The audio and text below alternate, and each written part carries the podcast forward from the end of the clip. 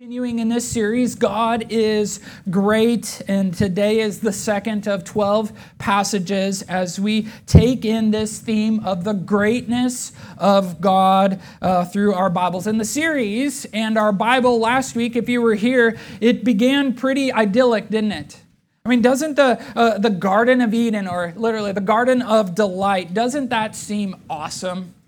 Like when everything was good and there was unhindered fellowship with God, it seemed great. And it was idyllic and without problems and chaos. I mean, isn't that actually what, uh, when we picture an ideal uh, scene in our mind, it's usually because of the absence of something, right? Uh, the absence of you know uh, of a frantic schedule of like chauffeuring teenagers around. That sounds like an idyllic life for some right?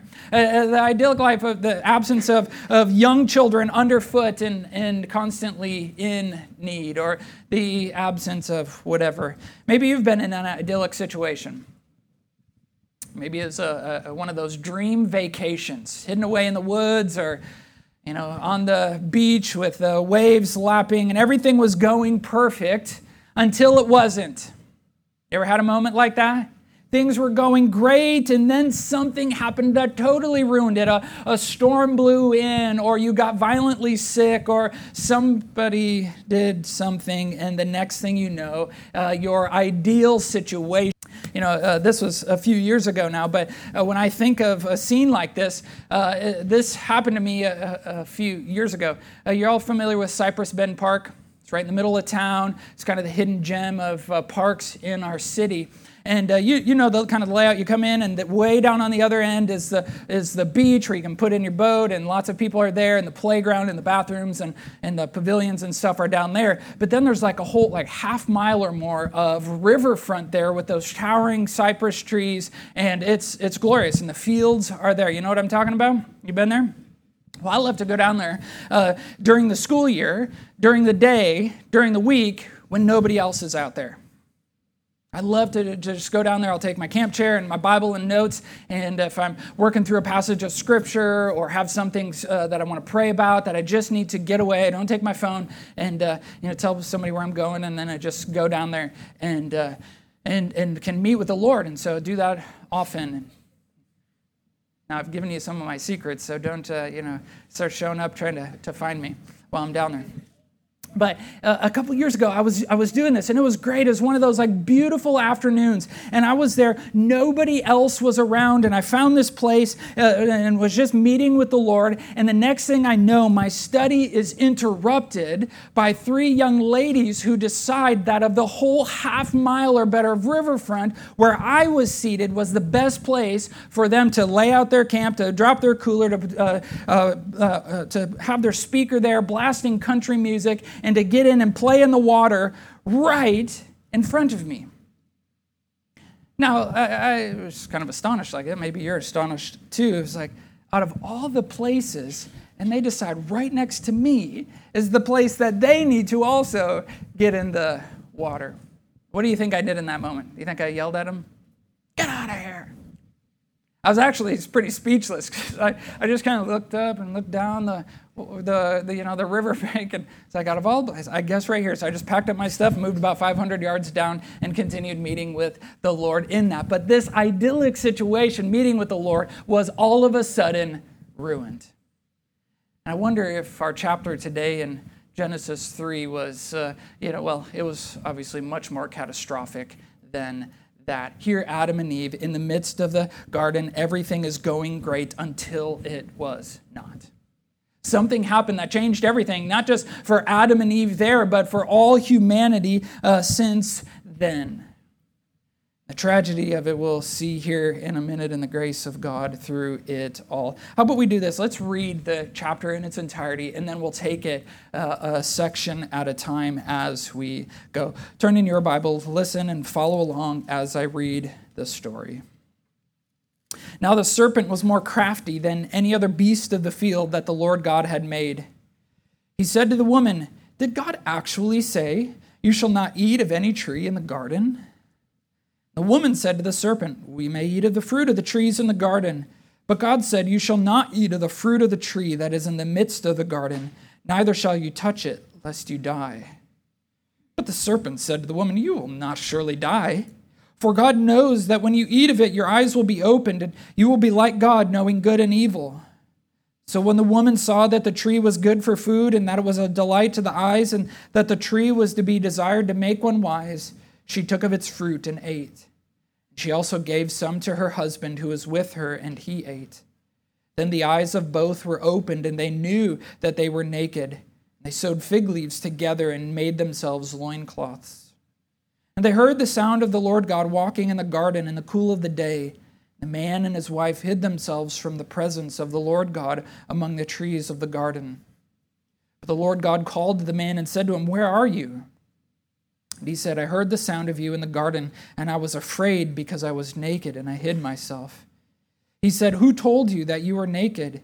Have you eaten of the tree of which I commanded you not to eat? The man said, The woman whom you gave to be with me, she gave me fruit of the tree, and I ate. Then the Lord God said to the woman, What is this that you have done? The woman said, The serpent deceived me, and I ate. Lord God said to the serpent, Because you have done this, cursed are you above all livestock and above all beasts of the field. On your belly you shall go, and dust you shall eat all the days of your life. I will put enmity between you and the woman, and between your offspring and her offspring. He shall bruise your head, and you shall bruise his heel. To the woman he said, I will surely multiply your pain in childbearing. In pain you shall bring forth children. Your desire shall be for your husband, and he shall rule over you. To Adam he said, Because you have listened to the voice of your wife and have eaten of the tree of which I commanded you, you shall not eat of it. Cursed is the ground because of you.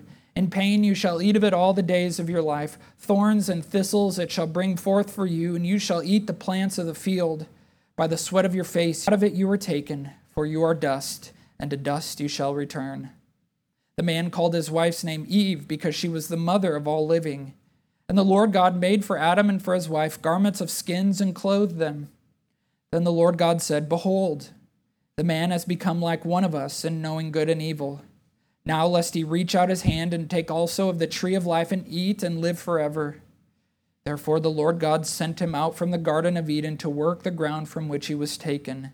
He drove out the man, and at the east of the Garden of Eden, he placed the cherubim and a flaming sword that turned every way to guard the way to the tree of life. This is God's word for God's people. Wow, it's a pretty weighty uh, passage of Scripture, isn't it? And here's the bottom line for y'all. If you're taking notes there, if you want to write this in your Bible, I hope that you would so you remember it every time you come to it. But here's the bottom line of Genesis 3 sin ruins everything. Sin ruins everything. And the verb tense there is deliberate. Ruined, yes. A past tense, yes. It ruined things for Adam and Eve, but it is also ruining, present tense. It ruins and will continue until Christ returns. Until we reach glory where sin has no more power or presence in our life. And see, here's the thing as a result of sin, all of God's good creation from Genesis 1 and 2 has been corrupted. We bear its effects in our bodies through the, uh, through the physical ailment and the aging and the decay of our bodies, in the sin and the struggle that we uh, continue through. Creation itself suffers and groans even as a result of this sin. Nothing in all of creation has been left untouched. COVID, nor the flu, nor any other contagion has affected anything like sin, for sin has ruined everything. And the account that we just read, Genesis 3, really tells us how that has come about, why this is even the case. It tells us of why we live in the world in which we live, and if it is a filter in which we view the brokenness and chaos that exists in our life that has disrupted what God had made perfect. See, here's what the first 13 verses teach us that Satan is persuasive. Satan is persuasive. There's an enemy behind it all. As we say, sin is, uh, has ruined everything. Behind sin is the power, is the enemy. And seemingly out of nowhere, as we come to chapter 3, this adversary enters the story. If you read Genesis 1, like we looked at last week, and then chapter 2, you're familiar, then all of a sudden, this crafty creature, he is distinct, unlike any other created being. He enters the story. He's a real serpent that's been supernaturally empowered. As much we don't know. There's much that uh, uh, uh, the details that will be left to ask the Lord in heaven about the origins of some of these things. Uh, prophets in later years, uh, uh, really thousands of years after this has happened in Isaiah 14 and Ezekiel 28, begin to fill in some of the details that happen here. We don't know why Satan chooses a serpent. We don't know many other things. But what is very clear from these uh, uh, first verses is just how persuasive Satan and, and thus sin really are. And we learn a lot about his tactics in this passage. We learn about it. See, here he's, he has like one play that he runs. Uh, he, has one thing with one end, and the end is destruction. The end is to devour God's people. And he has this uh, persuasive element throughout all of his tactics that lead us there. And he uses it on Adam and Eve, and he's been using it ever since. And you can probably identify even these tactics in your own life.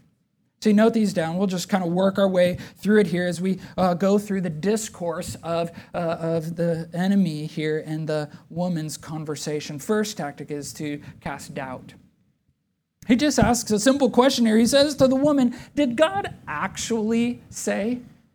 You can almost uh, hear the conniving nature in which he asks this question as he plants this seed of suspicion of God's authority, of God's word in the woman's mind. He asks it and he, he just kind of like uh, is able to just put a finger in there, just to crack it open a little bit to uh, breed this skepticism about what God has actually said. The remarkable thing is that Eve is able to reply in verse 2 with, the, she's able to quote God's word from Genesis 2. She said, Well, this is what God says. And so, but Satan, he's just beginning by casting doubt. The authority of God and the trustworthiness of the word of God. And then he just outright deceives her as, he, as she answers with it. And then he says, Lest you die. And the serpent, then in verse 4, he just, uh, he just makes, uh, uh, uh, uh he just twists reality. He says, You won't surely die. But now that the seed of doubt has been planted, he can now enter in uh, deception. He claims that will hopefully now stick, even though she knows the truth. And he takes it a step further there because he not only that casts us down and he deceives her, but then uh, notice how he moves on. He defames the character and motives of God. It's almost as like he says, You won't surely die, but God knows that you'll eat and your eyes will be open. See, here's, here's what he's doing. He's defaming God's character. Not, he's not good, he's actually mean. He's withholding something from you. He, he is, he's, he's, he's casting this suspicion about God's motives. No, he must, he must not actually love you. He must not have your best interests in mind. He just doesn't want you to be like him. See, here's the, the reality when it comes to God's character, when he tells us no, it's always for our protection. Heard a pastor say once when God says don't, he means don't hurt yourself. So, as he tells them not to eat of this, there is good reason. But see, the enemy always wants to, he wants to defame God's um, character and his motives in our viewpoint. No, no, no. God is, God is out to get you. He's not good. He's not in control. Like, let's just be real clear about something. If we learn anything in Genesis 1 and 2, who's in control, y'all? If there's anything about God's character and how he acts and relates to his people, is he good or is he mean? It's very good. He's unbelievably good. He is actually great. And so then what does he do? He works his way, he casts doubt, he outright deceives, he defames, and then he distorts. He twists God's word here. Even in the question, he, he dis, uh, distorts it in that initial thing, confusing about what God actually did say. And then also by exaggerating the pleasure of sin and disobedience, he knows that you'll be like God. And, and he just has a way of distorting things to exaggerate, to make the pleasures of sin and disobedience seem much greater than what God has said so much so that we can't even see the consequences. And as, the, as we uh, begin to desire, as we do, God, the, rather the enemy just distorts what is true, leading us all the way to the end where we are just destroyed. Great devours. Uh, so this is his end game. 1 Peter 5, he, he, Peter warns us because this is what he's been doing over and over. He warns us, he says, Be sober minded, be watchful. Your adversary, the devil, prowls around like a roaring lion, seeking someone to devour. This has been his tactics. This is what his aim. He is seeking someone who has isolated themselves from the presence of God. Somebody who is not uh, uh, in, the, uh, in the presence of God's people. He's looking for someone to devour. Jesus warns about this in John 10 10. He says, The thief, speaking of the enemy of Satan, the thief comes only. This is his one goal only to steal and kill and destroy. But Christ says, I have come to give life, that they may have life and have it abundantly. And you know what? This destruction, this devouring, this is exactly what happens here in Genesis 3 in verses 6 and 7. The woman sees the tree is good, she, she delights in it, the tree was to be desired, and she takes of its fruit, and the fallout is tragic. Devastation has unleashed upon their soul and every human born since then. The fallout, like I said, is so tragic. And here, here, here's the, the tragic thing, right? He, she's being promised that they would be like God. But don't miss how disordered and how bizarre this promise is. Eve wanted to be like God when she already was. Remember, they were created. Let us make man in our image, in our likeness. He created them. How much more like God could we be? Yet, to the destruction of Adam and Eve, he promises her something that she already had and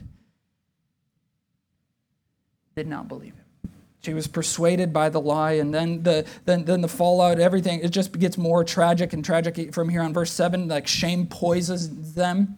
Their eyes are open. They, they see their nakedness. And so now they have to just like go and take these fig leaves and sew them together to cover up their shame. And then, then, then God's presence scares them in verses 8 through 10. This is the first time like God's presence scared them. No, they had unhindered access. They walked with God without fear, without shame, without any, without any sort of, uh, uh of uh, hindrance to the relationship. And now they're hiding. This might be the greatest tragedy of it all, and it's been on display ever since. It's at work even in our own life because this is exactly what the enemy wants. He wants us to hide, he wants us to isolate ourselves from the presence of God. For where are we safe, church? Where do we find our refuge? Where do we find the truth? Where are we? Uh, uh, uh where are we blessed? In the presence of God when we are with him when we when he is uh, amongst us when we are living life on mission when we are worshiping him when we are walking with him and now his presence becomes something that they are afraid of. See we only flee god when we are in sin. Some of you this morning maybe you need to just hear this come back to the lord even in the midst of this. This is exactly what god does. He, he actually comes to them he, he's the one that calls them out. You didn't notice that? He, it, he's not like playing this game. The Lord God called the man. He's like, hey, where are you? He's not playing Marco Polo. He's not playing hide and seek. He knows exactly where they are, just like he knows exactly where you are. And yet, in mercy, he comes to them. He asks these questions and he begins to ask those heart penetrating questions that only God can do. And as he does, and they're confronted with their sin, uh, Adam and Eve repent and come back to Christ, don't they? No, instead of playing hide and seek, now the blame game begins. This is the first inning of the blame game that's been ongoing, multiple innings for the rest of human history. And not only this, like, like God, he, he, he approaches, he confronts Adam first, which is so interesting here. Because Adam's actually in this. Adam's not like out to lunch or something while all this is happening. We don't get it here in our English translation, but as the serpent is talking to Eve and this whole thing, the yous are plural. Bible writers weren't Texans because we got a word for that, y'all, right? Like there's a plural form of you. But Adam is there, and he is the one who's abdicated his leadership. He is the one who should be saying, No, we will not do this. But instead, as God confronts him, notice the audacity of verse 12, and this is what sin makes us do. He plays the blame game. The woman whom you gave me, God, she made me do it. Not only does he blame his wife, he blames God. Adam abdicates, abdicates his leadership through it all. He passes it to Eve, and Lord says, Well, what, did, what is this you've done? And here's the first time, you know, that was ever uttered. The devil made me do it. And that victim mentality that plagues us all is on display right here. This is its source. Instead of, instead of owning it, instead of embracing it, instead of repenting of it, they are persuaded to believe it all and they pass the blame uh, on to the next person. And so, what's, what's our call in this? As we uh, understand the tactics of, of the enemy, as we understand the persuasiveness of our enemy in sin, the call, just like 1 Peter calls us to, 1 Peter 5, verse 8, is to be discerning to understand and identify the enemy's tactics, to understand and identify our, our, sinful symptoms, these, these things of shame and fleeing and blaming others, the result of sin. Sin that has ruined everything, sin that has ruined our, our relationship with the Lord, our sin that has ruined our relationships with one another. We must understand, identify, and be discerning about what's going on in our hearts and in the world, and uh, especially amongst others. You see, the, the, the text goes on. God now is going to uh, uh, begin uh, uh confronting each party in this, uh, in this story here. And, this, and the story continues with this point that sin is pervasive. Sin is pervasive, meaning that everybody has been affected. From God's creation to the power behind the serpent to the woman and to the man. And in this, the Lord, he begins to uh, uh, uh, uh confront, he begins to, uh, uh, to, to speak to each party involved. Begins with the serpent there in verse 14. He says, You're going to go on your belly. This crawling is that perpetual symbol of defeat. You will eat my dust, God says. Every time we see a snake, it is a reminder of the power of God, the pervasiveness of sin, and what happens when we give into it. Here it is on it. It makes me wonder here, like you know, he says, "You go on your on your belly. Cursed are you above all livestock, above all beasts of the field." It makes me like wonder. And I was having a conversation with somebody at man camp. I don't remember who it was now, but uh, about this very thing. It's like, what were snakes like before this? Before God? Were they like long and have arms like, you know, big old centipedes or whatever? Were they like just these enormous versions of those little, you know, uh, centipede things we have here in Texas, the spawn of Satan, whatever those things are called, that are like red and have like the fluorescent yellow things? You know what I'm talking about? I'll live in the country, know what I'm talking about. Were they like some big version of that and now God removes their legs? I don't know, but it has affected creation from the serpent here. So even in verse 15, he confronts there to the power behind the serpent. Here he addresses the, the, the, the, adversary, to Satan here. He engages in a long term battle here. He will put enmity between him and the woman, between the offspring of each, in a long term battle with a decisive victory at the cross that will be completed one day. Even as John read from us uh, for us this morning in Revelation 19 and 20 and 21, 22, there is coming a day when uh, Christ will come and, and all this will be over. The battle against sin will be finally complete. A day yet to come where the deceiver will finally and forever be silenced and punished. The lake of fire. But that battle has been waging ever since been waging in the in the heavenly realms in this way. See, sin is pervasive and has affected everyone, even women and men. Look at the, the, what he tells the, the women here. It's so pervasive. Now there's pain in childbearing. All our moms in here know exactly what that is about. There'll be difficulty in marriage and in the, uh, in the marriage relationship where women's desires are now disordered in a desire to control desire to rule over the husband. Now, here the game, the battle of the sexes is forever waged. She will want to lead and overthrow the functional leadership of her husband in marriage. And men will forever be apathetic and passive and have to work. Look at, the, look at what he says to the man, to Adam in 17. Because you have listened to the voice of your wife and have eaten of the tree of which I commanded you, cursed is the ground Cursed is his life. Pain he will eat of it, thorns and thistles. See, when God's men um, fail to lead and to love, it's not just their life that is affected, it's everybody around them. Creation, women, children, every part of God's creation is affected. It is so pervasive the point where he will, he will just return. He now is, uh, he is reminded of his mortality. He will return to dust. This, this is like hard stuff to take in, isn't it? Like I thought we were talking about how great God is. Well, if we want to see how great God is, we also have to see how tragic and how broken our own life, our own relationships, and this world really is. See, everything has been affected by this. We live in a broken cat world. This is what is normal, y'all.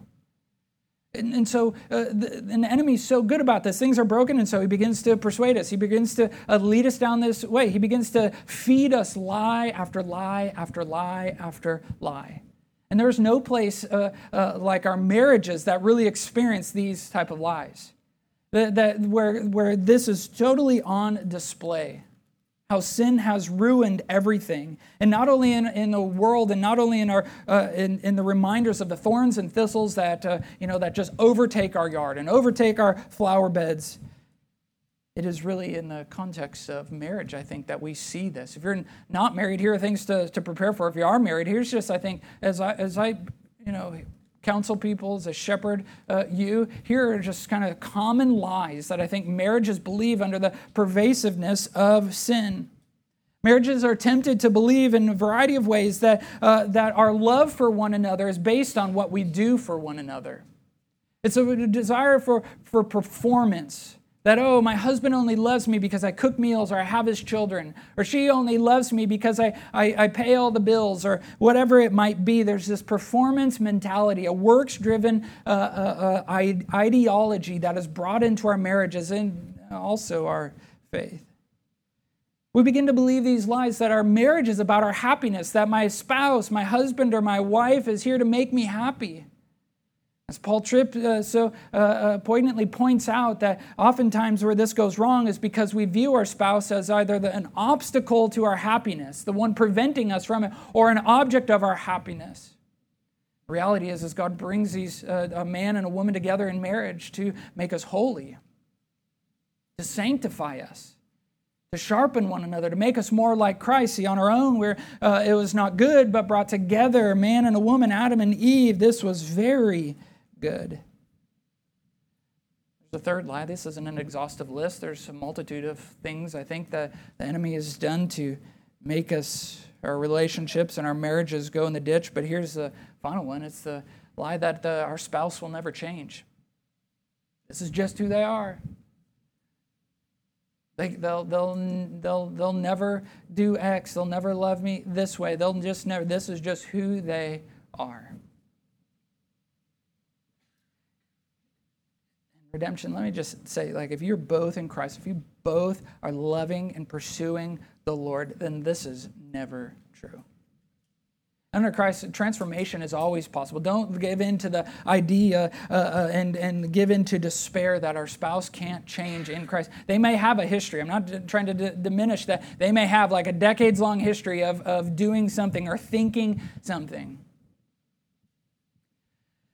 But if my heart, through the loving patience of my wife, can begin to tolerate even country music, there's hope in your marriage as well.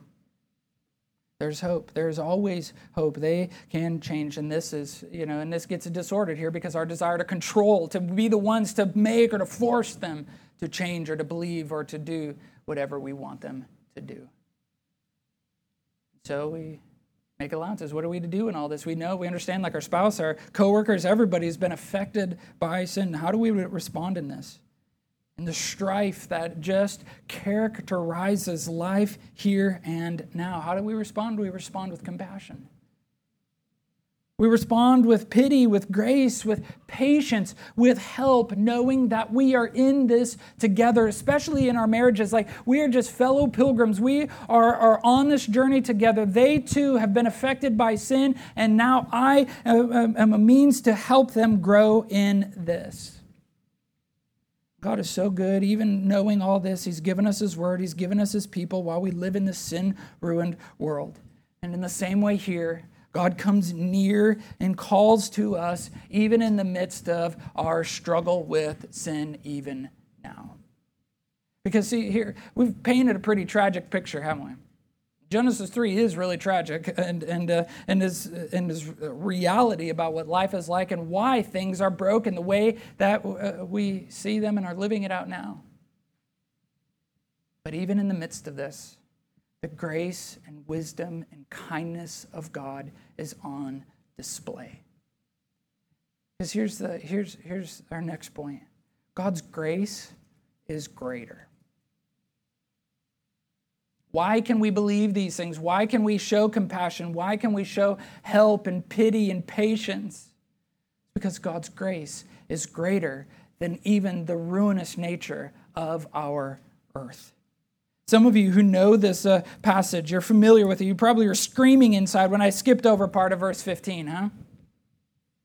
Like, wait, what about that? You, you just skipped right over verse 15. See, look at what it says here in verse 15. As God is waging war, uh, uh, this long term battle with the power behind the serpent, he says, I'm going to put enmity between you and the woman and between your offspring and her offspring. Here he gives the first gospel promise where he, the coming one, the power behind the woman, he shall bruise your head and you shall bruise his heel.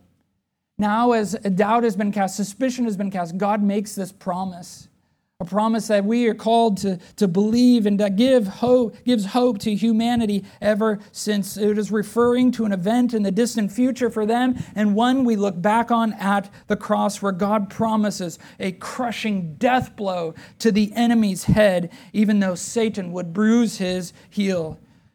I think is a deadly wound in itself. See, through Christ's death, Satan would be conquered and we would be saved. God's grace is greater, y'all. Even in the midst of all this, even in the even in the in, in sin ruining and corrupting all of God's good creation, his death blow would be greater than anything the enemy could do. And so he promises it is grace a grace that we embrace, a grace that saves us, a grace that also gives hope and help even for the present. And so while this, he's promising something in the future, look at what he does even in verse 20, 21. See, his grace is greater than all. He provides for them in the, in the immediate. He's saying there will be a decisive victory that will come, and yet, even in the middle of it all, right now, after he confronts them, then they go back to what they were called to do. The man called his wife's name Eve because she was the mother of all the living. So note this, church, despite sin's ruining effect, Adam and Eve's identity does not change. They're not defined by their sin, but by their purpose from the Lord what, what God had created them to do, what God had spoken over them. See, uh, uh, she's not defined. Eve is not defined uh, by her sin. She's chosen, she's beloved, she's a recipient of the grace of God as the mother of the living. And ladies, you need to hear this today. You're not defined by your sin. You're not defined by uh, uh, what you've done in your past. If you're in Christ today, the, the conversation that you wish you could take back, the things that you wish that you'd done that, that, that have had some pretty painful consequences, you're not defined by that. The Lord doesn't uh, define Eve by it. He doesn't cast her aside. He doesn't, though, though the consequences are, are, are, real and though the pain is, is real in all of this, see, he, she is still given a name here. And Adam, in the same way, his responsibility his identity, to uh, name all of God's creation, doesn't go away. God still calls him to name Eve. Men, you need to hear this today. You're not defined by past failures, past mistakes.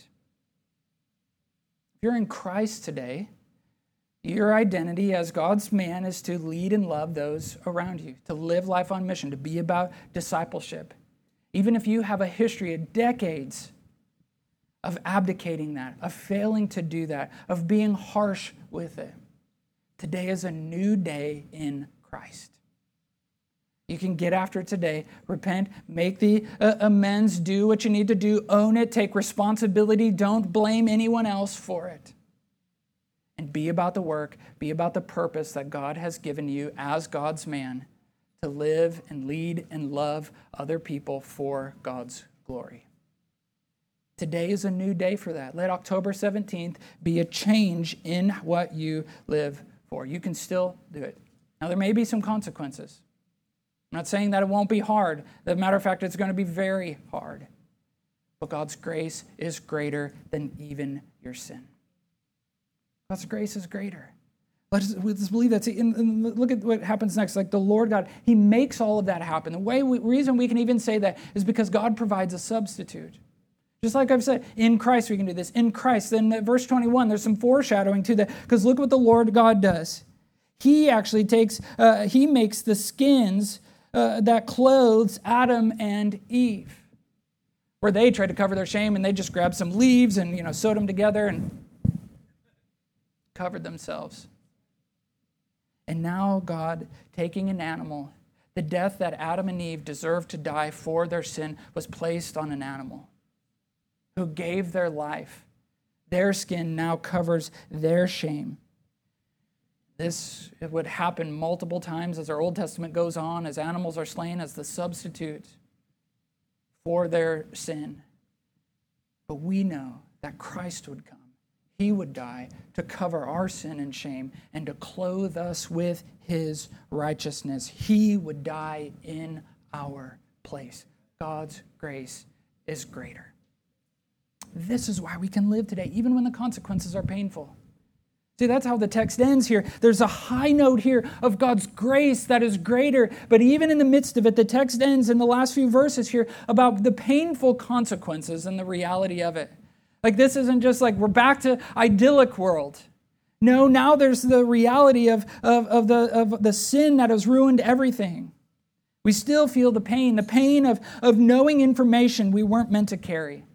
Like look at look at verse 22. The Lord God said, "Behold, the man has become like one of us in knowing good and evil." And this is such an interesting thing here because I think how this is played out, this knowing of good and evil, see, led by the Spirit now, is in God's grace, it leads us to be discerning. But corrupted by sin within us, there is this desire to be omniscient the desire to know uh, things, and it leads us into those sins that we hate, like gossip and haughtiness, the, the, what we think we're right, or that because we know something about somebody else, it makes us better than them. Leads us into the things of, of knowing us too much information that we just aren't meant to carry. I think this is one of the destructive things of media in our day, particularly social media, is we are inundated with information that our soul just cannot bear tragedy and things. We know things about people on the other side of the world that should make us uh, grieve because of sin that's involved in it. Or in another city or whatever, and yet we can't. We like uh, we're naturally meant to respond to it, and we can't do anything about it. And so we have to harden our heart or suppress the information that we know about things. It leaves us calloused in such a way that we know so much about what we can't do anything about, and we know so little or next to nothing about the people that we can at least do something, if not everything, about. We know all kinds of things happening in another state and other countries, and yet we don't know the people who live across the street from us, or next door to us, or share office space with us, or are sitting next to us in this room desire to be omniscient is, is, is, is, is, painful. We have to take it back, and God is so kind to actually like boot him out of the Garden of Eden like this. See, there's also the pain of desiring to live forever. See, they get kicked out lest they eat of the tree of life. Did you see that? And then they live forever. It's for their protection that he boots them out. Otherwise, now they would be sin corrupted and immortal. That's no bueno. That's no bueno. And so it is God's protection actually to kick them out so that they would have to live this life and then they would one day die. See, we have to die. The only escape from this sin uh, ruined world is when Christ calls us home. When Christ calls us home and we shed these bodies that have been corrupted by sin and we receive our glorified bodies uh, that, are, uh, that have been delivered from all of this mess. And yet, our disordered world and all this, we want to live forever, don't we? I want to live forever. We eat diets to make us to elongate our life. We, we, we, we take medicines. We exercise, all these things to elongate our life. And yet, we who are believers, God's great hope in this is that sin has been defeated, death has been defeated, and we will live again. See, to live is Christ, but to die is gain. And we need not fear that. It is actually God's great mercy to us to call us home, even in the midst of this. And yet, we know the consequences, the pain of the work and the toil that is required uh, from uh, uh, us in our day to day lives. Every day is a reminder that sin has separated us from God, and every day is a reminder of the grace of God towards us as we have the hope of Christ. And yet, we work, understanding it is a, the painful consequence of the separation which sin uh, uh, required. And yet Christ did the greatest work, living the perfect life that we couldn't live and dying the death, the only innocent one to ever live, dying as our substitute that we might live forever. This is why we take communion. communion is just that reminder of it. I point to this the elements here. This is, this is what we remember as we think to the cross of what our sin required, the payment, the cost of life. We remember the great hope that, uh, uh, that we have in Christ, that it wasn't in an animal, animals that needed to be uh, sacrificed again and again and again, that in Christ we have the once for all sacrifice for the forgiveness of our sin. That in Him, every time we take it, we are proclaiming His death. Yes, sin ruined everything, but God is greater and has reconciled us back to himself through Jesus Christ. This is his grace. This is his greatness, even in the midst of all the consequences in the life that we live. We look to Christ redemption. So let's pray, and then we'll take it. But let's pray and let these things sink in as we prepare our hearts to take the Lord's table. God in heaven, here we are. Here we are under the heaviness of, uh, of this, uh, the truth, the heaviness of sin, the reality of the brokenness of our world,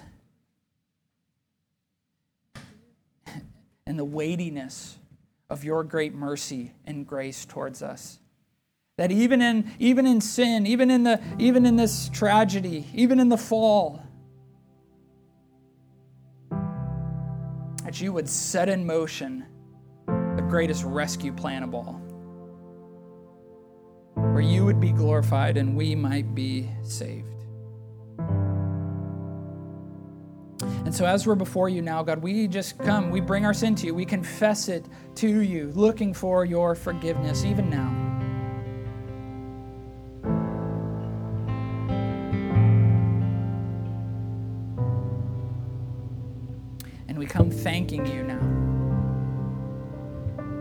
Did what was required. That Jesus, you hung on that cross as both King